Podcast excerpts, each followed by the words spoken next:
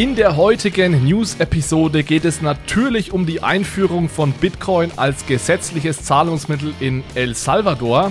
Wir diskutieren aber auch einige Gerüchte rund um den digitalen Euro und es geht wie immer um das Thema Krypto oder Blockchain in der Unternehmenswelt. Dazu gehören heute Goldman Sachs, die Commerzbank, aber auch Apple und Google.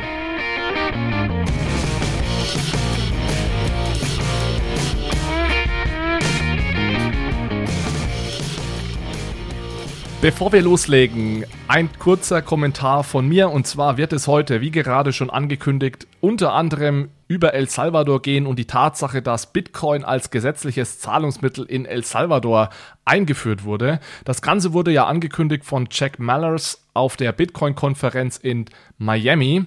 Und ich spreche gleich einige Male über Jack Mullers und die Lightning App und nenne die App aber nie und wollte einfach nur sicherstellen, dass wir dass es keine Missverständnisse gibt. Natürlich hat Jack Mullers nicht Lightning erfunden und ist auch nicht der äh, einzige Lightning-Developer, sondern Jack Mullers ist der CEO und Gründer von SAP. Das ist ein ja, man kann sagen, SAP Solutions ist ein Zahlungsdienstleister, der eben Lightning nutzt oder Produkte basierend auf Lightning baut. Dazu gehört die SAP App, aber auch die Strike App, die es ermöglicht, beispielsweise mit Lightning grenzüberschreitende Zahlungen zu tätigen.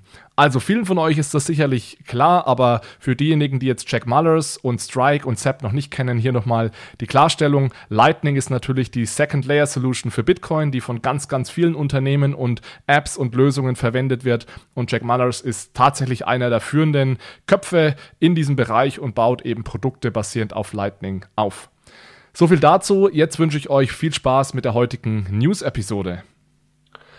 Hallo zusammen und herzlich willkommen zu einer neuen Episode von Bitcoin, Fiat und Rock'n'Roll. Wir sitzen heute hier zu dritt zusammen und nehmen eine News-Episode auf. Jonas ist mit da. Hallo Jonas. Hi Alex. Und Michael. Morgen Michael. Guten Morgen zusammen. So, wir haben eine News-Episode. Wir haben ja angekündigt, dass wir das ab sofort einmal im Monat machen und auch mit Video. Das heißt, wenn ihr euch das Ganze mit Video ansehen wollt, schaut gerne auf unserem YouTube-Kanal vorbei. Ansonsten natürlich wie immer auch auf allen Podcast-Kanälen. Es ist wirklich viel passiert und ich glaube, es war eine gute Idee, dass wir das Ganze ab jetzt einmal im Monat machen. Was wir auch noch gemacht haben, und das möchte ich auch gleich ankündigen, bevor es losgeht, wir haben mal angefangen, die News, die wir heute vorstellen und sogar noch ein bisschen mehr in einem kleinen Artikel zusammenzufassen. Den findet ihr in den Show Notes und auch bei Payment and Banking. Wir haben das Ganze Newsflash genannt und es wird immer so sein, dass vor der News-Episode in der Woche vorher dieser Artikel publiziert wird. Dann könnt ihr da schon mal durchscrollen und wir werden dann vermutlich nicht alles, aber immer einen Teil dieser News auch hier dann heute diskutieren. Alles klar, dann lasst uns doch direkt loslegen mit unserem ersten Deep Dive heute. Wir fangen direkt mal an mit einer längeren Diskussion zum Thema Bitcoin und El Salvador. Ihr habt es ja mit Sicherheit mitbekommen und wir wollen auch nur ganz kurz zusammenfassen, was passiert ist und dann eher darüber diskutieren, wie wir dazu denken. Ja, kurze Zusammenfassung, was ist passiert? Äh, Jack Mallers, der CEO der Lightning App, hat am 5. Juni auf der Bitcoin-Konferenz in Miami, die bislang größte Bitcoin-Konferenz der Welt, zusammen mit dem Präsidenten von El Salvador, Nayib Bukele, hat er angekündigt, dass Bukele einen Gesetzentwurf ins Parlament einbringen wird in El Salvador, das Bitcoin zukünftig zum gesetzlichen Zahlungsmittel machen sollte. Ja, und dann wenige Tage später wurde dieser Gesetzentwurf auch bestätigt im Parlament mit 62 aus 84 Stimmen. Und deswegen ist El Salvador also jetzt seit einer guten Woche das erste Land der Welt, das Bitcoin offiziell als gesetzliches Zahlungsmittel eingeführt hat. Wichtig ist, es, äh, El Salvador hatte bis jetzt den US-Dollar als gesetzliches Zahlungsmittel. Der bleibt auch gesetzliches Zahlungsmittel, allerdings jetzt zusätzlich eben auch noch Bitcoin als zweite Option. Ja, das hat natürlich große Wellen geschlagen in der Crypto-Community. Es hat weniger große Wellen geschlagen in, ich nenne es jetzt mal, Main, den Mainstream-Medien. Da hat man relativ wenig davon gelesen. Und ja, es war äh, interessanter Gegensatz, dass natürlich die Bitcoiner gesagt haben, das ist das äh, Größte, was passiert ist in den letzten Jahren. In den Mainstream-Medien hat es niemand interessiert. Deswegen glaube ich interessant mal das zu diskutieren, was das genau bedeutet für El Salvador, was wird sich ändern, was bedeutet das für die Crypto-Community, ähm, wie würde sowas aussehen, wenn wir sowas in Deutschland machen, warum hat das jetzt El Salvador als erstes gemacht, also viele Fragen. Ähm, ja, ich stopp vielleicht hier direkt mal und um mal eure Meinung, Jonas und äh, Michi, zu dem Thema zu hören. Was war so eure erste Reaktion, als ihr das gehört habt?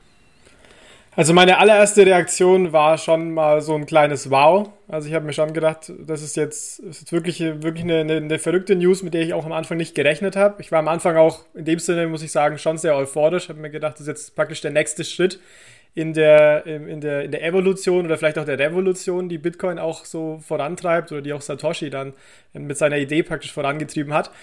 Ähm, nachdem ich bis, mich ein bisschen eingelesen habe und auch über El Salvador recherchiert habe, bin ich dann ein bisschen zurückhaltender geworden, auch weil der, ähm, der Regierungsstil doch sehr speziell slash autoritär ist.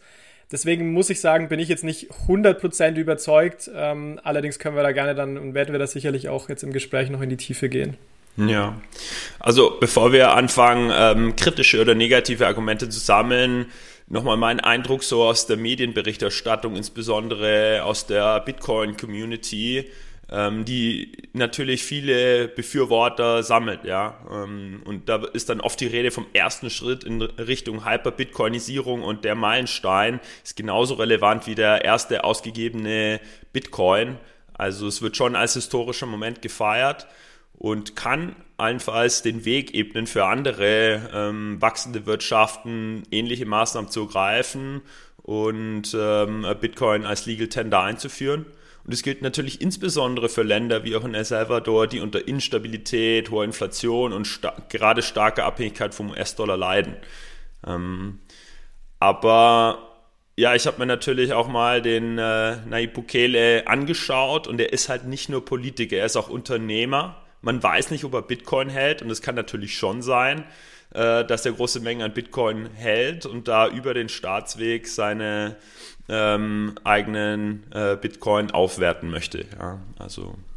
Ja, ich glaube, man muss auch so ein Stück weit der Bukele und El Salvador und diese Aktion Bitcoin als Zahlungsmittel auseinanderhalten, weil ich glaube, also Bukele, ich bin ehrlich gesagt kein Experte äh, von den demokratischen Verhältnissen oder politischen Verhältnissen in El Salvador. Ich weiß, dass es in den letzten Jahrzehnten nicht sonderlich einfach war und dass es eher keine lupenreine Demokratie war.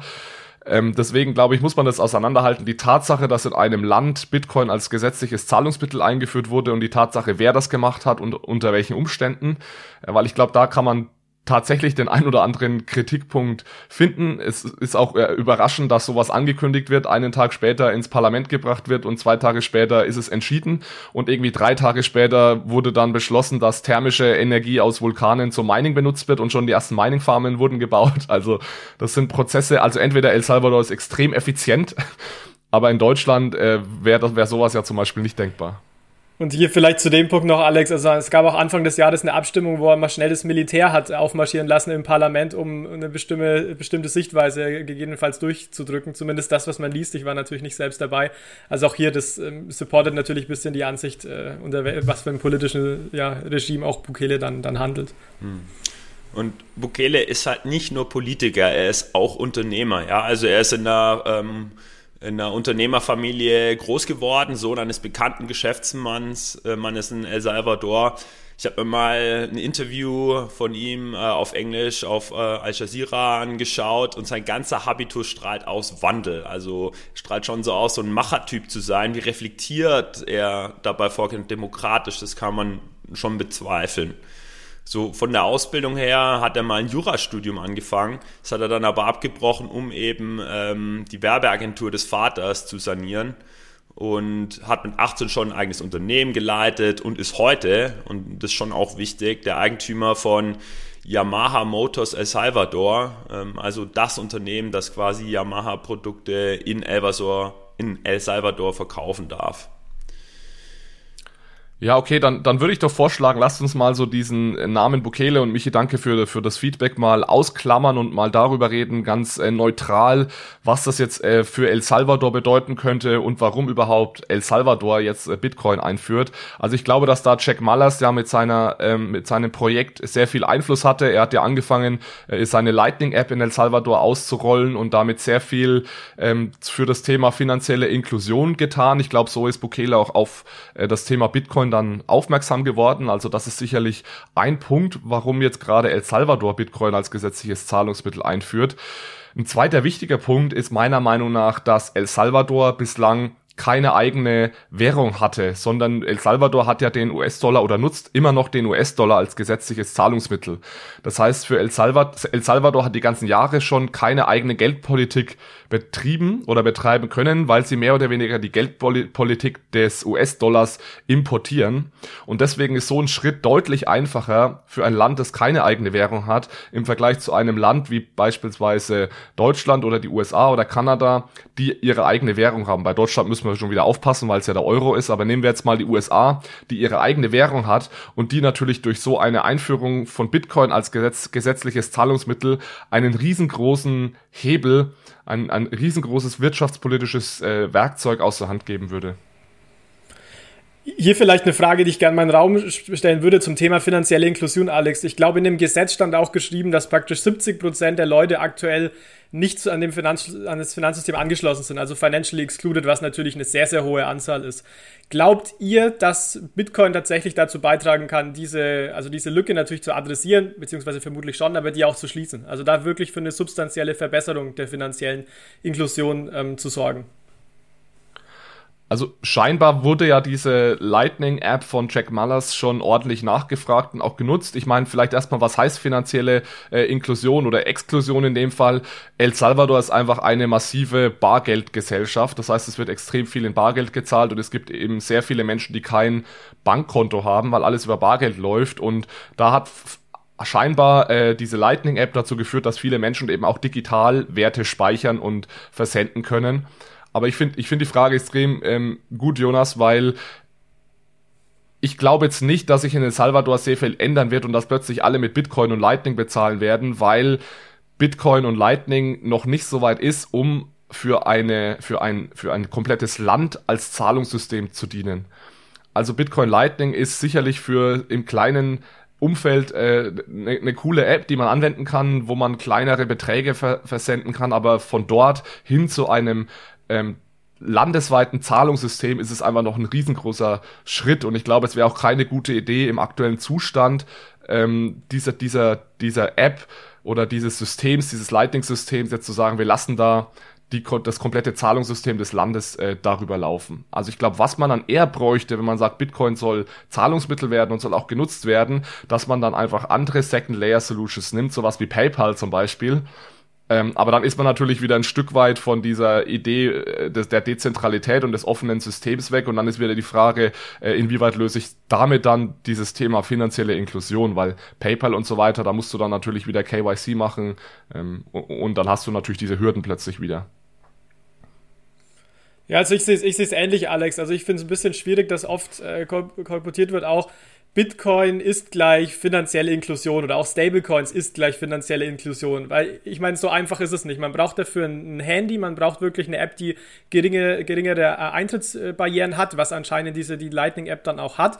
Ähm, es gibt Leute, die haben, die, die haben kein Handy natürlich. Es gibt vielleicht auch Leute, die haben keine, keine ID, die man vielleicht benötigen würde. Also, was ich damit nur sagen möchte, ist, es gibt natürlich sehr, sehr viele Gründe, finanziell ähm, exkludiert zu sein. Und nicht, nicht alle, also ich bin, ich habe mal gegoogelt, ich habe keine guten Statistiken leider gefunden für El Salvador, was denn die Gründe sind, warum die Leute ähm, keinen Zugang haben. Aber ich glaube, dass es nicht der Heilsbringer ist, um jetzt die finanzielle Inklusion ähm, komplett zu, ja, auf 100% oder auf 80% zu bekommen, wie das auch in Kenia mit dem M-Pesa geklappt hat innerhalb von wenigen Jahren. Ähm, wie du auch gesagt hast, Alex, viel wird sich dann dort auch bei den Zahlungen nicht ändern, wo, erstmal die meisten. Wo, wobei, Jonas, Jonas, erlaub mir noch einen Kommentar und mich, ich, ich, du hast schon zweimal Klar. Luft geholt, du, du, darfst gleich nur zu dem, was Jonas gerade gesagt hat.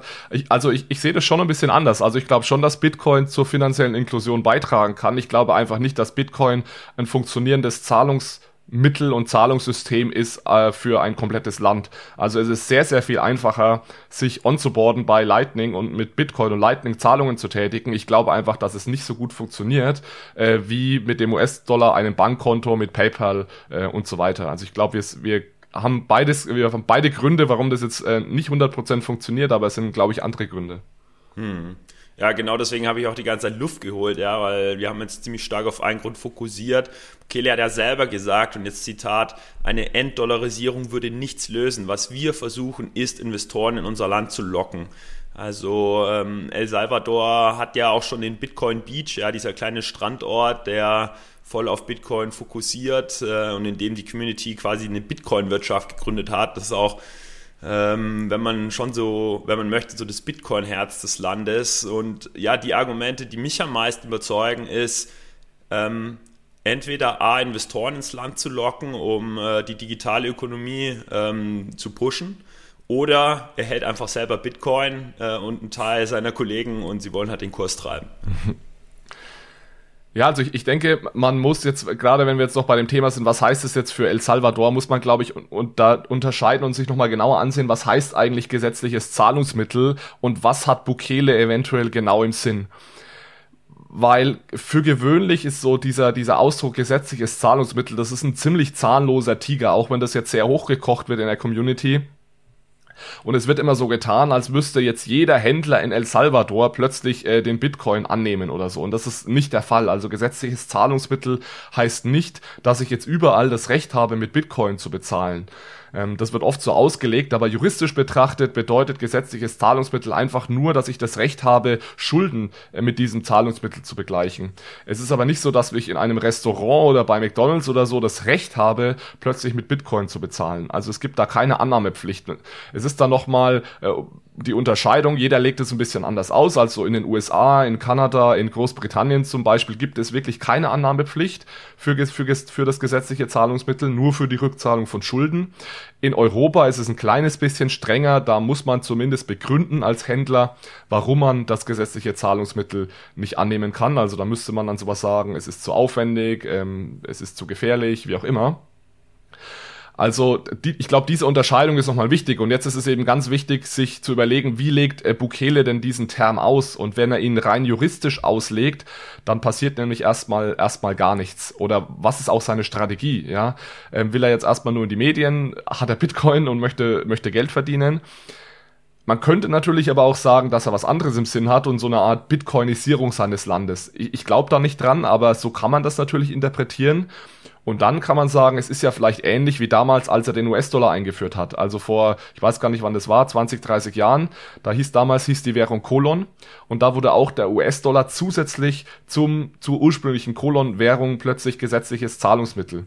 Und dann hat man Schritt für Schritt eingeführt, diesen Kolon zu verdrängen, sage ich mal. Also erst war diese Einführung des US-Dollars als Legal Tender, dann sollten Gehälter gezahlt oder durften Gehälter gezahlt werden in US-Dollar, dann wurden alle Preise in US-Dollar ausgewiesen und heute nutzt einfach niemand mehr den Kolon, obwohl der Kolon übrigens auch noch gesetzliches Zahlungsmittel in, in El Salvador ist.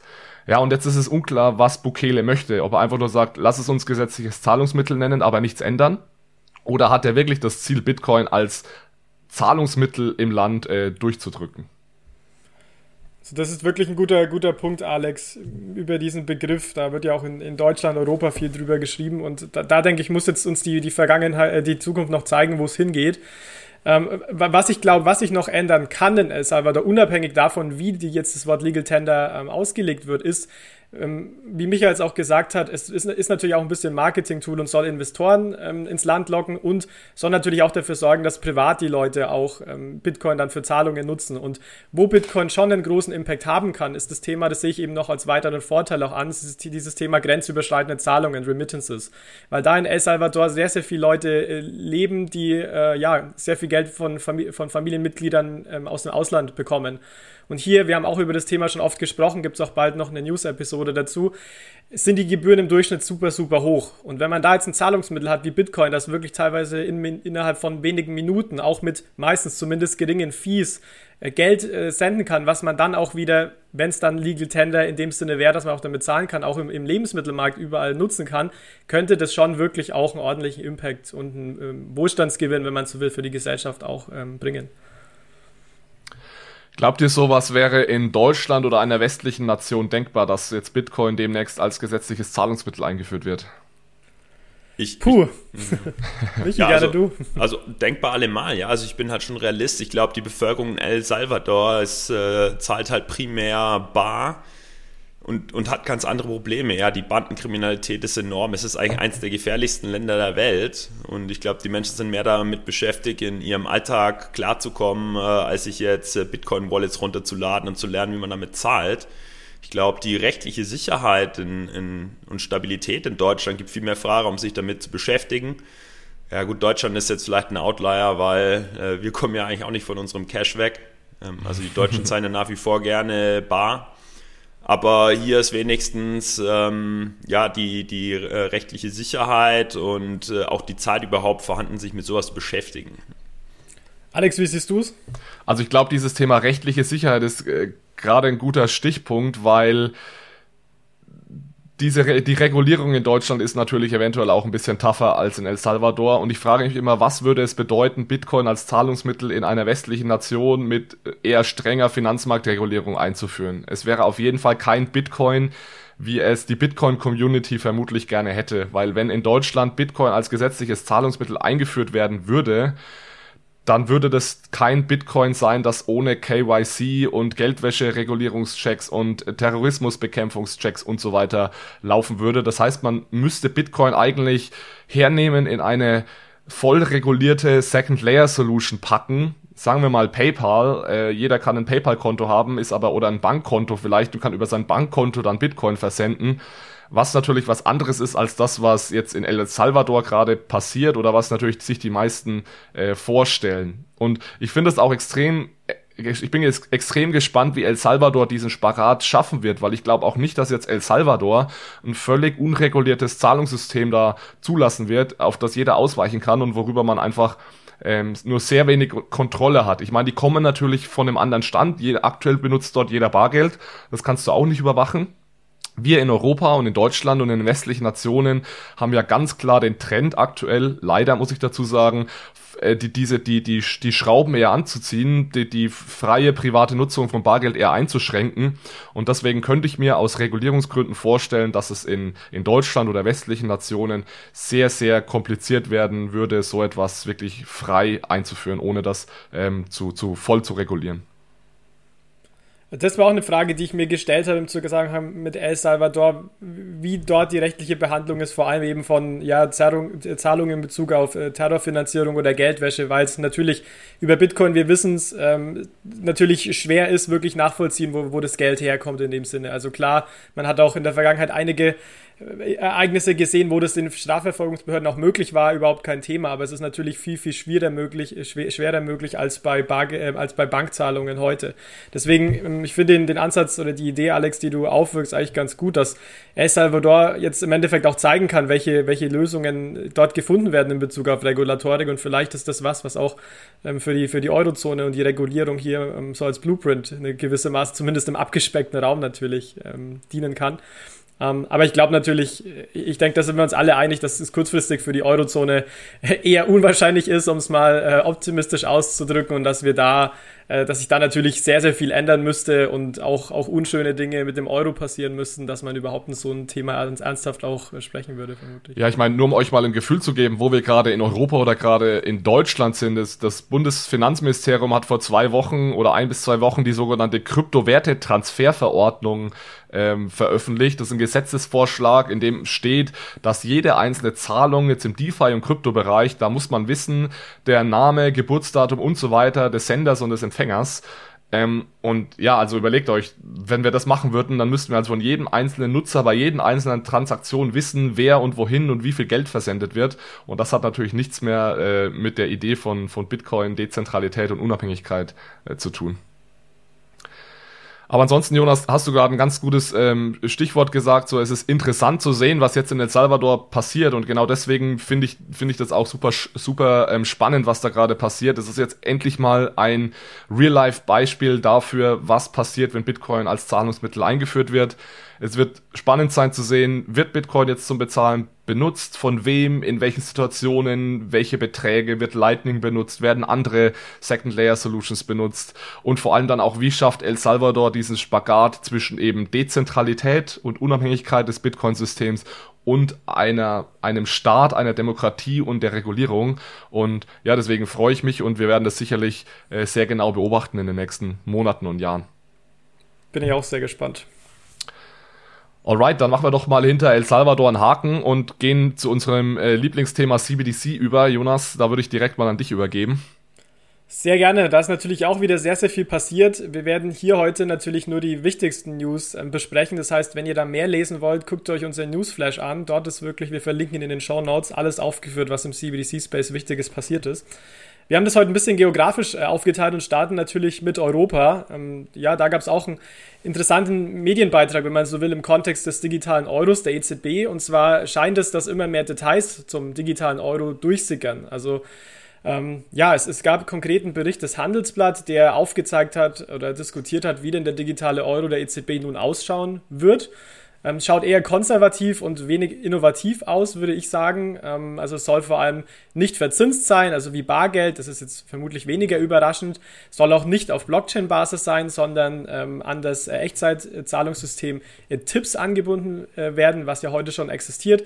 Ich glaube, Alex, da schmeiße ich den Ball mal zu dir. Du hattest doch neulich ein, ein Paper veröffentlicht zu einem äh, ähnlichen Thema, oder? CBDC und Tipps. Genau, das war ein ganz gutes Timing. Das, das Paper habe ich schon Ende letzten Jahres, Anfang diesen Jahres geschrieben mit einem äh, Kollegen der Deutschen Bank, der ähm, ein Tipps Tipps-Zahlungssystem-Experte ist. Also wir haben das damals geschrieben, völlig ohne Hintergrund. Und was wir uns dort angesehen haben, ist, inwieweit würde denn in einem bei einer Tipps-basierten digitalen Zentralbankwährung wäre es denn möglich, diese Anforderungen an eine CBDC zu erfüllen, die sich die EZB selbst stellt. Also die EZB hat ja in ihrem äh, Bericht im Oktober letzten Jahres gesagt, diese sieben Szenarien, da könnten wir uns vorstellen, dass wir eine CBDC bräuchten. Und wir haben diese sieben Szenarien mal ähm, mit so einer Tipps-CBDC gegenübergelegt und geschaut, was ist da eigentlich möglich und was nicht. Und was wir da zeigen in dem Papier ist, dass einiges ist möglich, wie zum Beispiel Digitalisierung, Effizienz und so. Anderes ist nicht möglich. Sowas wie zum Beispiel Anonymität ist also in einem Tipps-Zahlungssystem ähm, nicht, nicht machbar. Können wir gerne mal in den Shownotes verlinken, den Artikel. Der ist nicht, nicht lange, ist ein kleines Papier. Dann könnt ihr euch das mal, mal ansehen. Vielleicht ganz kurz, Jonas, noch ein Kommentar zu Tipps und dieser Ankündigung. Also das Ganze stand ja jetzt im Handelsblatt und ähm, ist meiner Meinung nach ein Stück weit eine Ente, weil ich glaube nicht, dass sich die EZB schon entschieden hat, irgendwie auf Tipps zu gehen oder nicht. Die EZB spricht schon von längerem, gerade Ulrich Binzahl davon, dass dieses Tipps-Zahlungssystem ganz gut geeignet wäre. Das ist aktuell also ein Interbankenzahlungssystem, wo sich Banken in, ähm, in, in Echtzeit Geld senden können und das würde man einfach öffnen für Endnutzer. Es liegt nahe, das zu diskutieren. Ich glaube aber nicht, dass die EZB da schon irgendeine Entscheidung getroffen hat, weil es soll ja jetzt ähm, ab Mitte diesen Jahres erst zu einer zweijährigen Designphase kommen, wo genau diese Fragen dann äh, beantwortet werden sollen. Ja, danke da, Alex, für deine Einschätzung. Ich sehe es exakt genauso, also dass diese, dieser Punkt aufkommt, eventuell in Tipps integrieren, steht auch schon ein paar Monate so ein bisschen als Gedanke im Raum, deswegen das kommt auch für mich nicht überraschend.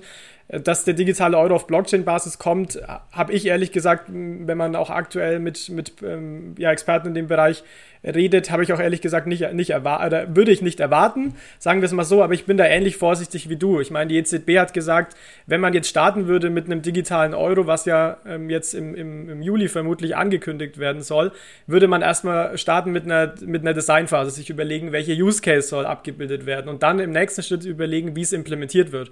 Und wäre das jetzt schon klar, Alex, du hast es gesagt, könnte man sich die zwei Jahre sparen und könnte gleich zur Implementierung gehen. Und ich glaube, so weit, so weit sind wir noch nicht. Also ich glaube, da ähm, ja vermutlich irgendwie eine, eine, Information, die, die gar nicht so neu ist, äh, ausgeplaudert und mit einem äh, Zentralbank-Zitat versehen und dann ist, macht es doch wirklich coole News und es hat ja auch jede Zeitung aufgegriffen. Also hat ja schon fast das Gefühl gegeben, dass morgen der digitale Euro auch eingeführt wird und das ist natürlich nicht der Fall. Gut, aber dann lass mich gerne ähm, zu einem weiteren Projekt in, in Europa gehen und zwar ein ähm, ganz anderer Fokus und zwar ein Projekt von der ähm, französischen Zentralbank, der Schweizer Zentralbank und der Bank für internationalen Zahlungsausgleich, sogenanntes Pro Projekt oder Project äh, Jura. Hier geht es nicht um eine Retail-CBDC wie beim digitalen Euro, sondern eine Wholesale-CBDC. Das heißt, wir haben schon oft öfter darüber geredet, eine CBDC, die nur praktisch für, für Banken zur Verfügung steht und auch wichtigerweise immer auf einer DLT basiert. Und das finde ich ein ganz spannendes Setup, weil neben diesen Zentralbanken und der äh, BIS auch der Privatsektor dabei ist. Das heißt konkret die Credit Suisse vor allem, auch R3, ähm, SIX, die UBS, also wirklich nicht nur Zentralbanken, sondern auch wichtige Banken. Was soll in diesem Projekt passieren? Ähm, es soll vor allem analysiert werden, welche Vorteile und Risiken ja, Wholesale CBDCs für die Abwicklung A von grenzüberschreitenden Zahlungen und B von digitalen Finanzinstrumenten bringen. Also soll in diesem System sowohl eine Schweizer als auch eine französische Wholesale CBDC geben, also zwei, zwei verschiedene Wholesale CBDCs und ein französisches Finanzinstrument, kann man sich jetzt vielleicht als digitale äh, Aktie oder digitales Wertpapier vorstellen. Und hier soll getestet werden, wie eine Wholesale CBDC jetzt im, ja, vor allem im Delivery versus Payment ähm, ja, performt. Das heißt, wenn man jetzt einen, dieses Wholesale CBDC in dieses ähm, digitale Finanzinstrument umtauschen möchte, ähm, direkt, also DVP im, im äh, Zug-um-Zug-Geschäft, wie sich das denn im Vergleich zum aktuellen System ähm, entwickelt und ob es hier Effizienzgewinne sind und wie hoch die sind. Also für mich ein sehr spannendes Projekt, weil ich hier einen großen Use Case der Blockchain-Technologie sehe im Bereich Hosted CBDCs, Delivery versus Payment, Zug-um-Zug-Geschäfte und dementsprechend sehr gespannt, wie es hier, äh, hier weitergeht und was die Insights auch aus diesem Projekt äh, sein werden. Ja, die Franzosen waren ja vor kurzem schon in einem ersten Projekt involviert, wo sie ihre Wholesale CBDC mal getest, getestet haben. Und zwar ja die Europäische Investmentbank hat einen Bond tokenisiert ausgegeben auf äh, Ethereum und da haben, hat die französische, die Banque de France, hat da ihre Wholesale CBDC bereitgestellt als Zahlungsmittel. Ja, das ist ja immer das große Problem, das wir gerade noch haben. Wir merken gerade, mehr und mehr Dinge werden tokenisiert, also zum Beispiel Wertpapiere wie, ein, wie, ein, unter, wie eine Unternehmensanleihe, die sitzt dann als Token auf einer Blockchain und dann braucht man irgendwie das Geld, bestenfalls auch auf der Blockchain, um diese beiden Token gegeneinander tauschen zu können. Und Jonas, du hast das ja gerade erklärt mit DVP, ähm, Zug-um-Zug-Geschäfte und deswegen finde ich das extrem spannend, dass da jetzt äh, sich diese, diese Gruppe an Banken und Zentralbanken zusammengetan hat, weil das ist etwas, was wir meiner Meinung nach dringender brauchen als eine Retail-CBDC, wir aber in Europa aktuell die ganze Zeit nur über Retail reden. Bei Retail, das diskutieren wir ja auch oft, ist es nicht hundertprozentig klar, was eigentlich die Anwendungsfälle sind. Bei einer Wholesale-CBDC ist es sehr klar und deswegen finde ich es persönlich ein bisschen schade, dass da in Europa ähm, auf, auf Level der EZB sehr wenig über Wholesale-CBDCs diskutiert wird. Finde ich spannend, was du sagst. Auch den Link zu Frankreich, also auch die Schweizer Notenbank war ja schon mit dem Projekt Helvetia, mit der, mit der BITS ähm, an diesem Thema dran. Deswegen finde ich das auch spannend, dass es zwei verschiedene Houses CBDCs gibt. Also es, soll praktisch zeigen, es ist nicht das erste Projekt in dem Raum von dem Zentralbanken, sondern schon ein, ein wirklich fortgeschrittenes. Und deswegen denke ich, sind auch die Learnings daraus dann besonders interessant. Gut, dann lasst mich doch mal weiterspringen. Und zwar eine kleine News noch aus Europa. Und zwar in Schweden hat jetzt die Testphase der e-Krona CBDC begonnen. Da hat man jetzt als Testpartner die Handelsbanken, die größte Bank Schwedens, gewinnen können. Und den Technologieanbieter Tiesto ähm, EVRY wird sicherlich ganz anders ausgesprochen. Nichtsdestotrotz sehr schwieriger Name. Ich habe es jetzt einfach mal auf Deutsch gemacht. Ähm, aber lasst mich noch zu einer anderen CBDC-News gehen, die meiner Meinung nach noch etwas wichtiger ist, die wir auch gerne ein bisschen intensiver diskutieren können. Und zwar Blick auf die USA. Bislang haben wir aus den USA wirklich wenig gehört, wenn es um CBDC geht. Haben wir auch in vorherigen Episoden schon thematisiert. Das soll ja jetzt in diesem Sommer ein bisschen mehr passieren, vermutlich auch im Juli, würde ich mal erwarten. Ähm, hier gab es jetzt aber eine interessante Ankündigung oder vor allem eine interessante Rede, und zwar vom Fed Governor ähm, Lael Brainard. Der hat in einer aktuellen Rede Einblicke in das CBDC-Projekt oder die CBDC-Überlegungen der USA gegeben.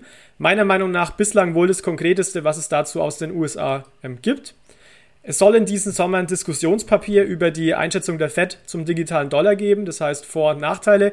Klingt für mich ehrlich gesagt ähnlich wie der digitale Euro der EZB, also ähnlicher Schritt, vielleicht jetzt ein Jahr dann hinter der EZB, vielleicht vom Timing, aber ich denke vom, von der Art her ist es ähnlich. Es soll auch danach eine Konsultation geben, auch wieder ähnlich wie in der Eurozone. Und in dieser Rede vielleicht als letzten Punkt hat ähm, Mr. Brainard auch ist, über ist eine Gründe Lady übrigens, äh, ist eine eine oh. Frau, Frau Lael Brainard, kein Hack. I'm so sorry, ich bin nicht so familiar mit den englischen Namen. Ich hoffe, äh, die Frau hört nicht zu und äh, ist mir deswegen eher böse. Nicht, eher nicht.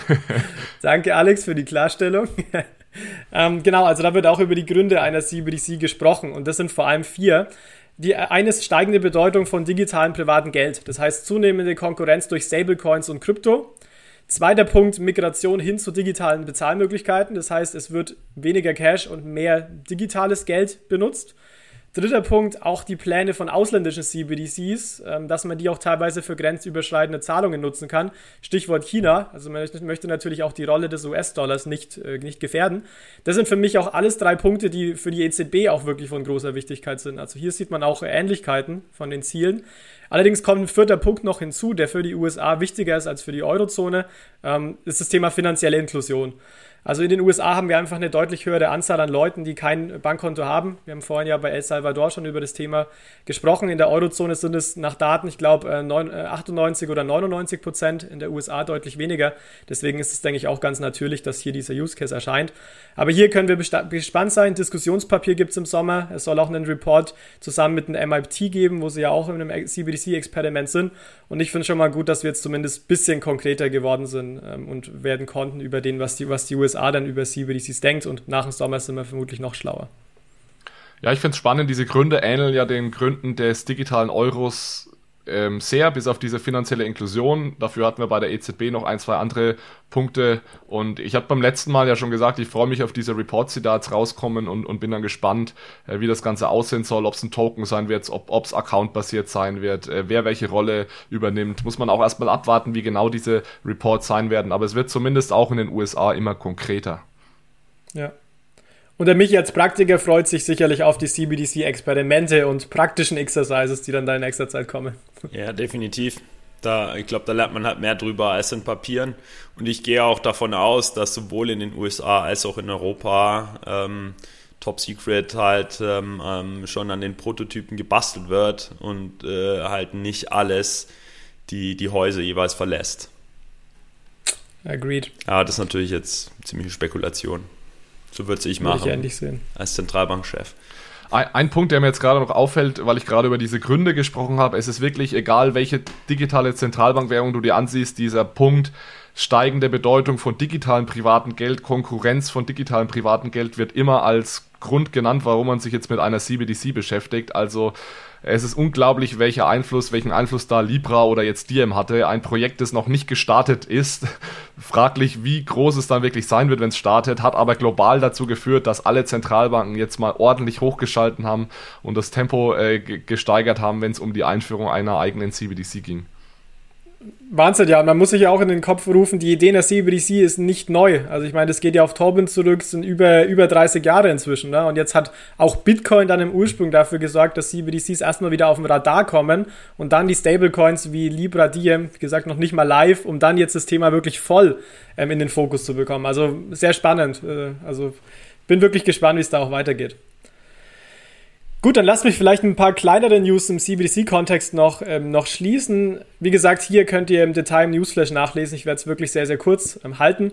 Ein kleiner Blick nach Asien. In Südkorea hat man gesehen, dass jetzt der Technologiepartner für CBDC-Projekt ges gesucht wird. Soll auch eine DLT-basierte CBDC sein. In Thailand hat man jetzt den Technologiepartner gefunden. Und zwar, ja, das Münchner Unternehmen Giesecke und Devrient. Also auch sehr spannend, dass hier ein äh, deutsches Unternehmen relativ weit vorne auch, auch mitspielt. Ich glaube, da musst du kurz was dazu sagen, Jonas, weil Giesecke und Devrient ist ein sehr, sehr alt eingesessenes deutsches Unternehmen. Die sind schon deutlich älter als 100 Jahre. Ich möchte jetzt nichts Falsches erzählen, aber ich glaube, Jonas, ja. weißt du das? Irgendwann im 1800 äh, noch was gegründet. Genau. Und ähm, sind äh, Technologieprovider heute schon für über, deutlich über 100 Zentralbanken weltweit. Also die kennt niemand, aber die sind extrem wichtig so im Zentralbank-Technologiebereich. Und die versuchen natürlich und scheinen das jetzt auch zu schaffen, diesen Sprung zu machen aus der Bargeldwelt in die digitale Zentralbankgeldwelt. Und ja, ich habe mich gefreut, als ich das gelesen habe, dass sie jetzt hier ihr, ich glaube, erstes offizielles großes Projekt da im CBDC-Bereich ans, ans Land gezogen haben. Genau, es war tatsächlich das erste offizielle Projekt. G&D hat sich auch wirklich schon recht früh mit dem Thema beschäftigt. Das sieht man jetzt auch, dass die jetzt schon ein Produkt, äh, wenn man so will, auch haben. Also ihr könnt auch gerne mal googeln. Ähm, Filia heißt die CBDC-Lösung, wo auch teilweise in einigen Panels drüber, drüber diskutiert wird. Deswegen, die waren da schon früh dabei, sie haben früh dieses Potenzial gesehen und es scheint sich jetzt auch gerade auszuzahlen. Und ähm, was ich auch sehr spannend finde, Alex, ist, die machen wirklich alles rund ums Thema Geld. Also sei es Sicherheitsmerkmale von Banknoten ähm, oder auch sogar teilweise außerhalb des Geldes Thema ähm, Sicherheitsmerkmale in, in, Personalausweisen. Also das ist nicht so, die machen nur CBDC oder nur Tech, sondern die machen eigentlich alles rund um, rund um IDs und auch rund um, um das Thema Geld, ähm, um es wirklich mal äh, sehr, sehr high-level zusammenzufassen. Ja. Gut, dann äh, gehe ich mal weiter. In, in Singapur hat die, die Monetary Authority angekündigt, mit der BIS an einem Projekt wieder rund um grenzüberschreitende CBDC-Zahlungen zu arbeiten. Also man sieht hier auch Wahnsinn, was die BIS alles für Projekte macht. Da muss man wirklich ganz ehrlich sein. Das sind jetzt ja wirklich vier, fünf Projekte im Wholesale-CBDC-Bereich, äh, wo sie dabei sind. Also wirklich ähm, Hut ab, bin auch sehr gespannt, welche weiteren ähm, Reports dazu ähm, kommen sollen und kommen werden. Blick nach Südamerika. Hier gab es News aus Brasilien. Warum ich das mit aufnehme, ist A, weil es wirklich das erste Mal war, dass ich es mitbekommen habe, dass man über eine CBDC geredet hat. Und das zweite war, dass ein Use Case ähm, das Thema Internet of Things und programmierbare Zahlungen sein sollen. Das war für mich ziemlich spannend. Ähm, ich habe das Dokument der Zentralbank mal versucht reinzulesen. Mein Portugiesisch ist nicht so gut, muss ich auch ganz ehrlich sagen, aber äh, ein paar Übersetzungen haben mir geholfen. Also deswegen, klar ist noch alles sehr unkonkret, aber bin gespannt, wenn es da mal einen Report gibt, weil bisher gibt es keine Zentralbank, die das wirklich in den Fokus zieht. Klar, die EZB sagt auch, sie möchte innovative Modelle irgendwie ähm, auch mit unterstützen, klar, aber es steht nirgends explizit praktisch dieser Fokus auf IoT und, und, und programmierbare Zahlungen vor allem auch. Und zu guter Letzt, bevor wir noch äh, zu den Corporates kommen, ähm, ja, geht's nach Afrika. Und zwar in Afrika war es bisher sehr, sehr ruhig um CBDCs. Also für mich ehrlich gesagt unverständlich, weil hier wirklich sehr, sehr viele Vorteile durch CBDCs realisiert werden können. Vielleicht auch deshalb verständlich, weil die, der Kontext und auch die Zentralbanken teilweise auch kleiner, äh, kleiner sind und sich ja oft auch wirklich an größeren Zentralbanken orientieren. Aber nun, nun gab es die Neuigkeiten, dass sechs afrikanische Länder eine CBDC möglicherweise einführen wollen um die, ein CBDC-System als Alternative zum aktuellen Bezahlsystem einzuführen. Also es soll wirklich ein alternatives Bezahlsystem sein, was Limitationen des aktuellen Systems adressiert, weil es dort zum Beispiel ein geringes Vertrauen ähm, herrscht zwischen den verschiedenen Banken und, äh, so wie ich das verstanden habe, auch Zentralbanken. Also hier passiert was, es ist, ist äh, auch im afrikanischen Kontext. Und zum Beispiel als letzten Punkt hat auch Südafrika jetzt gesagt, sie wollen eine CBDC-Machbarkeitsstudie machen. Also hier ähm, ja, geht der Fokus auch immer mehr in Richtung Afrika. Gut, das waren jetzt wirklich sehr, sehr viele einzelne CBDC-News ähm, in dem Newsflash. Ich habe es versucht, mich, äh, mich kurz zu halten und ja, freue mich, ähm, dass wir jetzt im Fokus bisschen noch switchen nach El Salvador und CBDCs und gucken, Michi, was denn in der Corporate-Welt passiert. Ja, genau. Dankeschön, Jonas. Allein die Tatsache, dass wir jetzt in unserem CBDC-Tracker schon über die ganze Welt reden, ist ja ein High-Level-Indikator, dass das Thema gekommen ist, um zu bleiben. Und ähm, gekommen, um zu bleiben, gilt auch für die Corporates. Also in der Unternehmenswelt passiert extrem viel und es ist äh, schwer, hinterherzukommen, alle News zu lesen. Ja? Das gilt für Banken, das gilt für Big Tech und in der Konsequenz, weil alle so aktiv sind, auch für die Regulatorik. So ein übergreifender Trend bei diesen ganzen News zeichnet sich ab. Und zwar ähm, durch diese ähm, Akzeptanz äh, bei den Unternehmen hat jetzt insbesondere Bitcoin mit wenigen anderen Crypto-Assets so eine Schwelle zur weit verbreiteten Verwendung und Akzeptanz in den Unternehmen gefunden. Also dieses andauernde und konse konsequente Engagement der Unternehmens, vor allem der Banken, kann jetzt nicht länger ignoriert werden und es gibt ähm, meiner Meinung nach jetzt auch ähm, zunehmend Sicherheit für, für Retail-Geld. Ja, also wenn jetzt wir und unsere Eltern, jedermann äh, nachhaltig hört, dass die äh, großen Geschäftsbanken da dauerhaft äh, beteiligt sind, dann gibt es schon Sicherheit und äh, ver verstärkt ähm, die Sicherheit, dass das Thema gekommen ist, um zu bleiben, weil äh, zumindest äh, bis heute ja schon noch viele an, an der Dauerhaftigkeit von Kryptowährungen ähm, zweifeln. Da habe ich jetzt mal zwei Beispiele mitgebracht, die diesen Trend vielleicht illustrieren. Ähm, oder ein paar Beispiele gebracht. Einmal von den Banken natürlich. Äh, auch die sind gekommen, um zu bleiben in dem Thema, äh, meiner Meinung nach. Und äh, das erste Beispiel wäre hier die Commerzbank. Sie haben jetzt mit Ivonik und BASF ähm, ein Pilot gestartet, in dem die Blockchain im Lieferkettenmanagement oder Supply Chain Management angewandt werden soll. Und konkreter sollen halt im Rahmen dieses Projekts programmierbare Zahlungen in der Abwicklung ähm, von Lieferungen innerhalb einer Lieferkette getestet werden. Gerade weil Evonik und BASF halt viel zusammenarbeiten in der Triade mit der Commerzbank. Auch interessant sind Vielleicht ein Wort, ein Wort, dazu, Michi, weil da sieht man ein ganz wichtiges Problem, das wir gerade noch haben. Ähm, also man hat gewisse Geschäftsprozesse, jetzt wie hier im Supply Chain Management, die auf einer Blockchain abgebildet werden und scheinbar dann ja auch Effizienzen heben. Aber das Problem ist ja immer die Zahlungsseite. Also wie kann man Zahlungen abbilden? Und aktuell ist auch die Commerzbank noch dazu gezwungen, diese Zahlungen mit einem, ich bin mir jetzt nicht ganz sicher, wie sie es machen, aber ich vermute einem Commerzbank E-Geld-Token zu machen. Also ein Commerzbank-Token, der dann auch nur innerhalb von oder unter Kunden der Commerzbank ausgetauscht werden kann. Also hier fehlt immer noch in diesen Projekten leider die Multibankfähigkeit weil wir uns äh, noch nicht auf ein Zahlungsmittel geeinigt haben, das dann auch unter Banken hin und her geschickt werden kann. Also das wäre dann zum Beispiel sowas wie ein Chiralgeld-Token, also das Chiralgeld als Token, auf das sich dann alle Banken einigen. Sowas kann auch über eine CBDC passieren, ja, oder man baut eben diese Trigger-Lösungen, über die wir hier auch schon gesprochen haben, dass wir sagen, die Zahlungen werden über unser heutiges Zahlungssystem abgewickelt und eben von der Blockchain weg nur getriggert, aber dann über SEPA ähm, Target, vielleicht sogar Tipps, ja, ähm, bezahlt. Also hier die, die Zahlungsseite, die Geldseite ist hier leider immer noch ein Problem bei diesen Projekten. Hm finde es aber gut, Alex, dass sich jetzt die Commerzbank damit auch und die anderen natürlich damit beschäftigen, weil es gibt wirklich sehr wenig ähm, Beispiele aktuell und Experimente rund um programmierbare Zahlungen. Also mir persönlich fallen ehrlich gesagt nur zwei ein. Jetzt wieder eins mehr, deswegen absolut notwendig, ähm, weil ich denke, die Potenziale sind inzwischen verstanden, die dadurch sind und deswegen toll. Michi, da bin ich jetzt auch bei dir vor allem im Praktik, äh, Praktik, praktischen Mode, ähm, dass man das jetzt dann auch testen sollte und es ist super, dass das auch passiert. Ja, und es ist vor allem auch schön zu sehen, dass es Unternehmen gibt, wie jetzt hier Ivonic und BASF, die Interesse daran haben und die auch, sagen wir mal, mutig sind, das, das mal zu testen. Genau, und aktiv ist auch Goldman Sachs, ähm, denn ähm, sie haben in das Blockchain-Unternehmen äh, Block Demon investiert. Und äh, das zeigt halt auf, äh, dass wenn man in, in aktiv sein will, es nicht nur die äh, natürlich nicht nur die einzelnen Crypto-Assets gibt, in die man investieren kann, sondern auch so das technologische Backbone der Kryptowelt, was Black Demon eben ist. Also die Firma erstellt und hostet so diese Computerknoten, aus denen dann diese Blockchain-Netzwerke letztlich gebaut werden oder bestehen.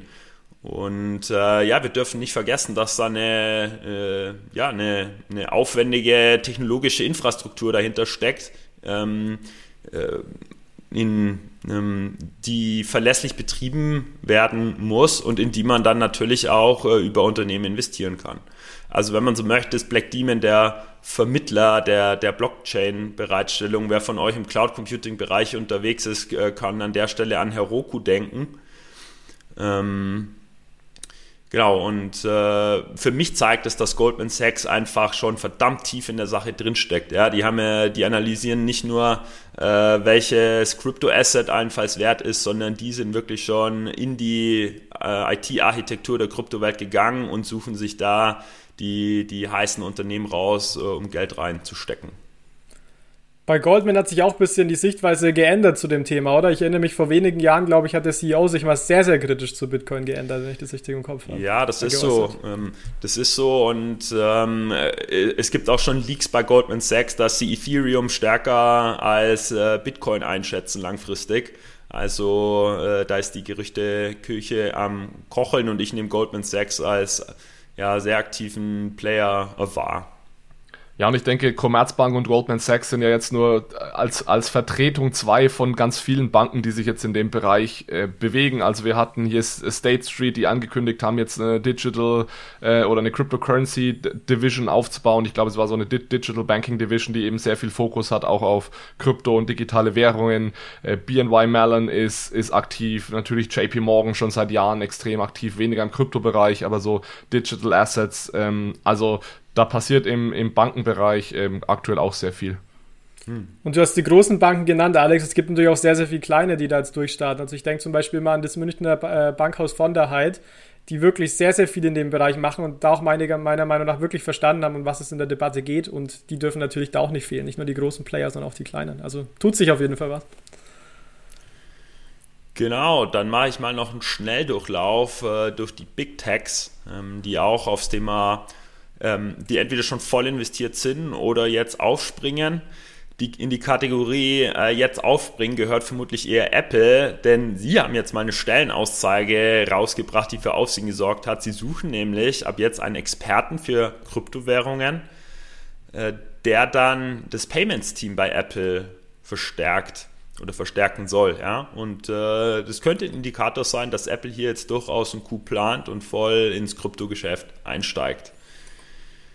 Ähm, auch Google ähm, ist aktiv und gehört eher in die Kategorie schon voll mit dabei. Ähm, Google hat ja sehr prominentes B2B-Geschäft äh, mit seiner Google Cloud oder Google Cloud Plattform GCP. Und ähm, mittels dieser Plattform soll es in Zukunft möglich sein, auf Polygon-Daten zuzugreifen. Ja, also Polygon ist eine Ethereum-basierte Anwendung, früher auch bekannt als äh, Matic. Und ähm, diese Plattform zielt einfach äh, oder ist, ist eine Antwort auf die Herausforderungen, die Ethereum so mit sich bringt, also hohe Gebühren, schlechte Benutzerfahrung, niedrige Transaktionen pro Sekunde. Und mit GCP kann man jetzt auf Daten dieser Polygon-Plattform ähm, ähm, zugreifen. Und auch äh, PayPal ähm, ist einen Schritt weiter gegangen. Sie haben nämlich angekündigt, in Zukunft Zahlungen nicht nur in Kryptowährungen abzuwickeln, sondern Kryptowährungen auch auf eigenen Wallets, äh, auch auf eigene Wallets, ähm, die ein Retail-Nutzer hat, auszuzahlen. Genau, und äh, ja, was dann natürlich nur eine logische Konsequenz ist aus diesen ganzen Aktivitäten bei Banken und den Big Techs, ähm, vor allem aus den Staaten, ist die Regulatorik. Und ähm, inzwischen ist es so, dass die meisten G20-Staaten Regulatorik von Kryptoassets stark forcieren. Ja, also die Nationen wollen vermutlich einfach nicht zulassen, dass private Kryptowährungen, so mir nichts, dir nichts, mit staatlichen Fiat-Währungen äh, konkurrieren. Und ich glaube, dass 2021 so ein richtiger Gamechanger im Bereich Regulatorik wird. Ja, es verbleiben nur noch äh, es verbleibt nur noch ein halbes Jahr, aber ich denke, äh, dass, dass wir da viel erwarten dürfen jetzt im kommenden halben Jahr, weil die Staaten einfach gezwungen sind, ähm, konsequent darauf zu reagieren. Und die Regulierungsansätze sind fragmentiert. Ähm, also das, das Bild ist ambivalent. Äh, ich werde es gleich mit den News unterstreichen. Ja, einerseits äh, gibt es strenge Regulierung ähm, ähm, für Kryptowährungen. Also man versucht eigentlich die, die Verbreitung von Kryptowährungen ähm, eher zu bremsen. Aber im Tech-Bereich, also bei Blockchain an, bei anderen Blockchain-Anwendungen, werden eher Möglichkeiten eingeräumt. Ja, und äh, jetzt habe ich zwei News mitgebracht, ähm, neben den vielen News aus der Regulatorik-Welt, die das äh, wie unterstreichen. Ähm, eins davon, was eher in die Schublade gehört, äh, strenge Regulierung von Kryptowährungen sind äh, Basel-Vorgaben zu Kryptowährungen. Also der Baseler Ausschuss der Bank of International Settlement ähm, hat sich zuletzt mit ähm, der Regulatorik für Banken beschäftigt. Und zwar denjenigen Banken, die Kryptowährungen halten. Ähm, und äh, Ergebnis dieses Ausschusses ähm, ist, dass diese Banken eben äh, für Kryptoinvestments einen erheblichen Kapitalpuffer vorhalten müssen. Was es natürlich weniger interessant macht, dann wirklich große Mengen an Kryptoassets äh, oder Kryptowährungen vorzuhalten. Wichtig ist, das gilt wirklich nur für Banken, nicht jetzt für andere Unternehmen wie zum Beispiel MicroStrategy oder Relay. Ja, also das sind die ganz normalen Capital Requirements, die es ja schon seit, äh, seit äh, Basel 1, glaube ich, gibt. Ähm, jetzt sind wir schon bei Basel 3 und ähm, diese Capital Requirements wurden jetzt eben auch für Kryptowährungen definiert. Also es geht nicht nur um Bitcoin, sondern um Kryptowährungen allgemein. Und da wurde also die höchste Risikostufe äh, mehr oder weniger angegeben. Man braucht da 1250 Prozent, ähm, ist, ist da der, der Risiko Risikofaktor, wenn man das dann mal 8% Eigenkapitalanforderungen äh, nimmt, ähm, kommt man genau auf 100%. Und 100% bedeutet also, dass äh, jegliches Bitcoin-Produkt, das ich ausgebe oder gegenüber dem ich Exposure habe als Bank, muss ich 100% mit Eigenkapital hinterlegen. Und das macht es extrem schwierig für Banken, ähm, gerade so im Investment-Banking-Bereich natürlich solche Produkte anzubieten, weil wenn ich immer alles 100% besichern muss, dann habe ich natürlich ähm, nur noch sehr wenig Marge als Bank oder vielleicht sogar gar keine Marge mehr. Hm. Wie bewertet ihr den Vorschlag? Also findet ihr das gut? Kommt das, kam das für euch überraschend? Also es ist, es war jetzt, kam jetzt nicht allzu überraschend, dass da erstmal der höchste Risikofaktor angesetzt wird. Äh, wenn man mal sieht, was sonst in diesem Risikobereich ist, dann glaube ich, ist es übertrieben.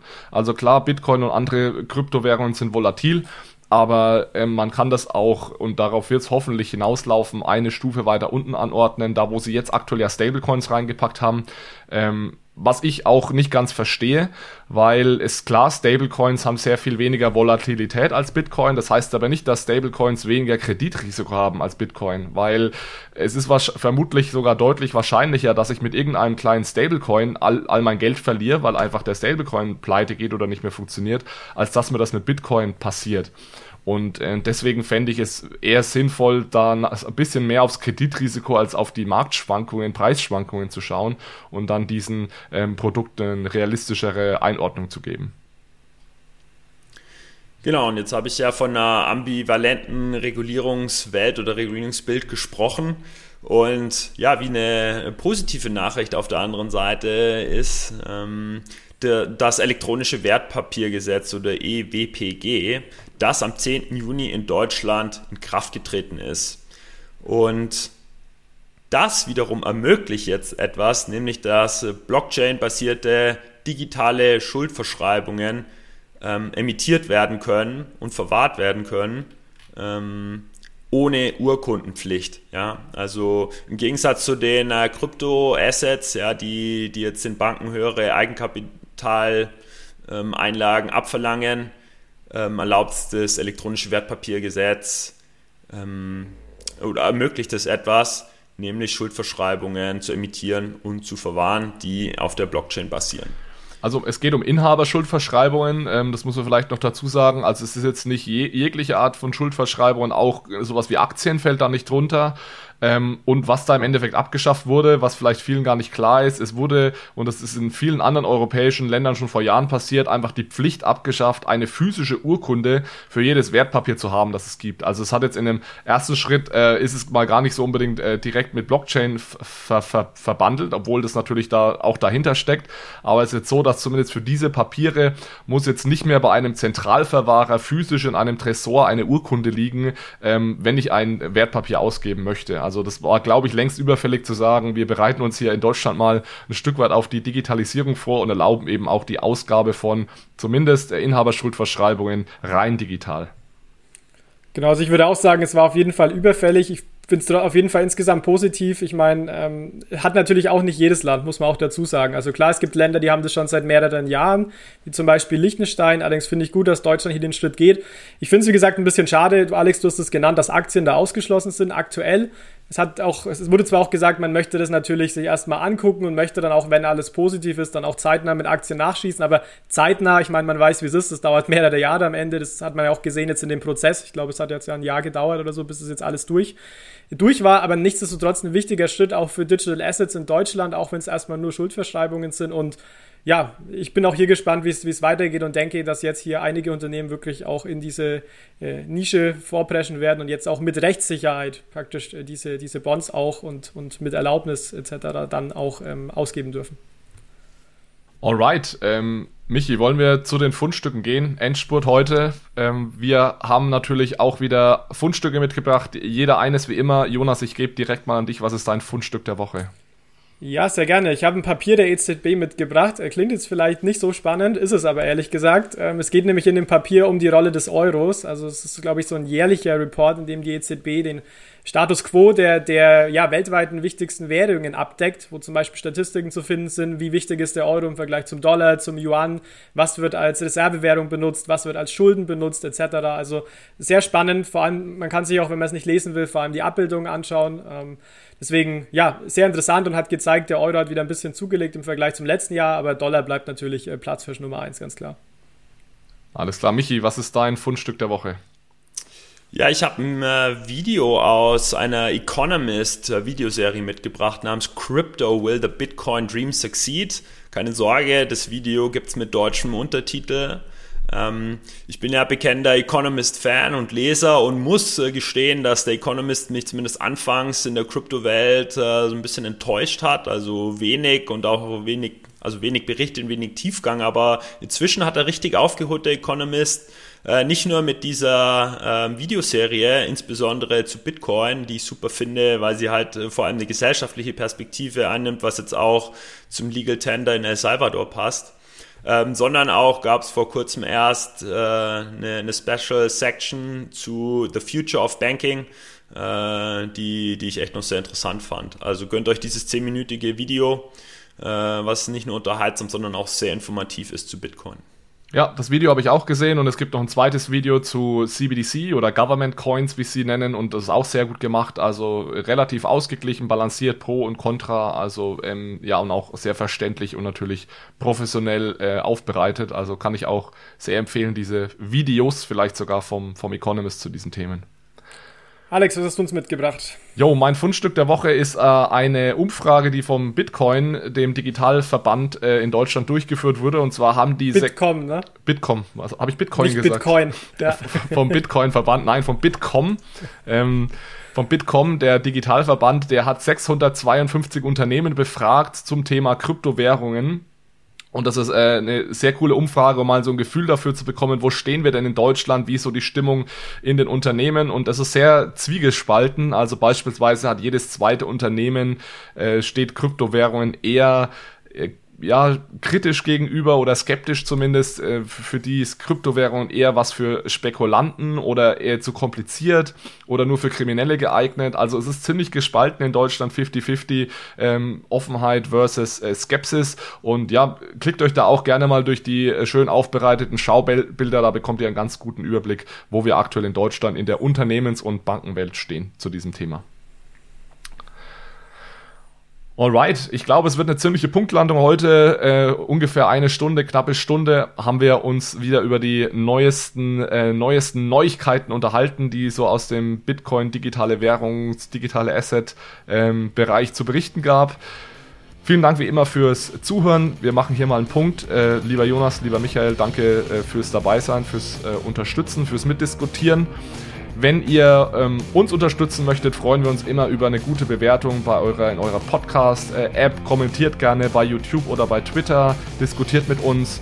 Ja, und dann freuen wir uns dann in spätestens einem Monat wieder zur nächsten News-Episode. Macht's gut, vielen Dank und auf Wiedersehen. Super, danke euch. Ciao zusammen.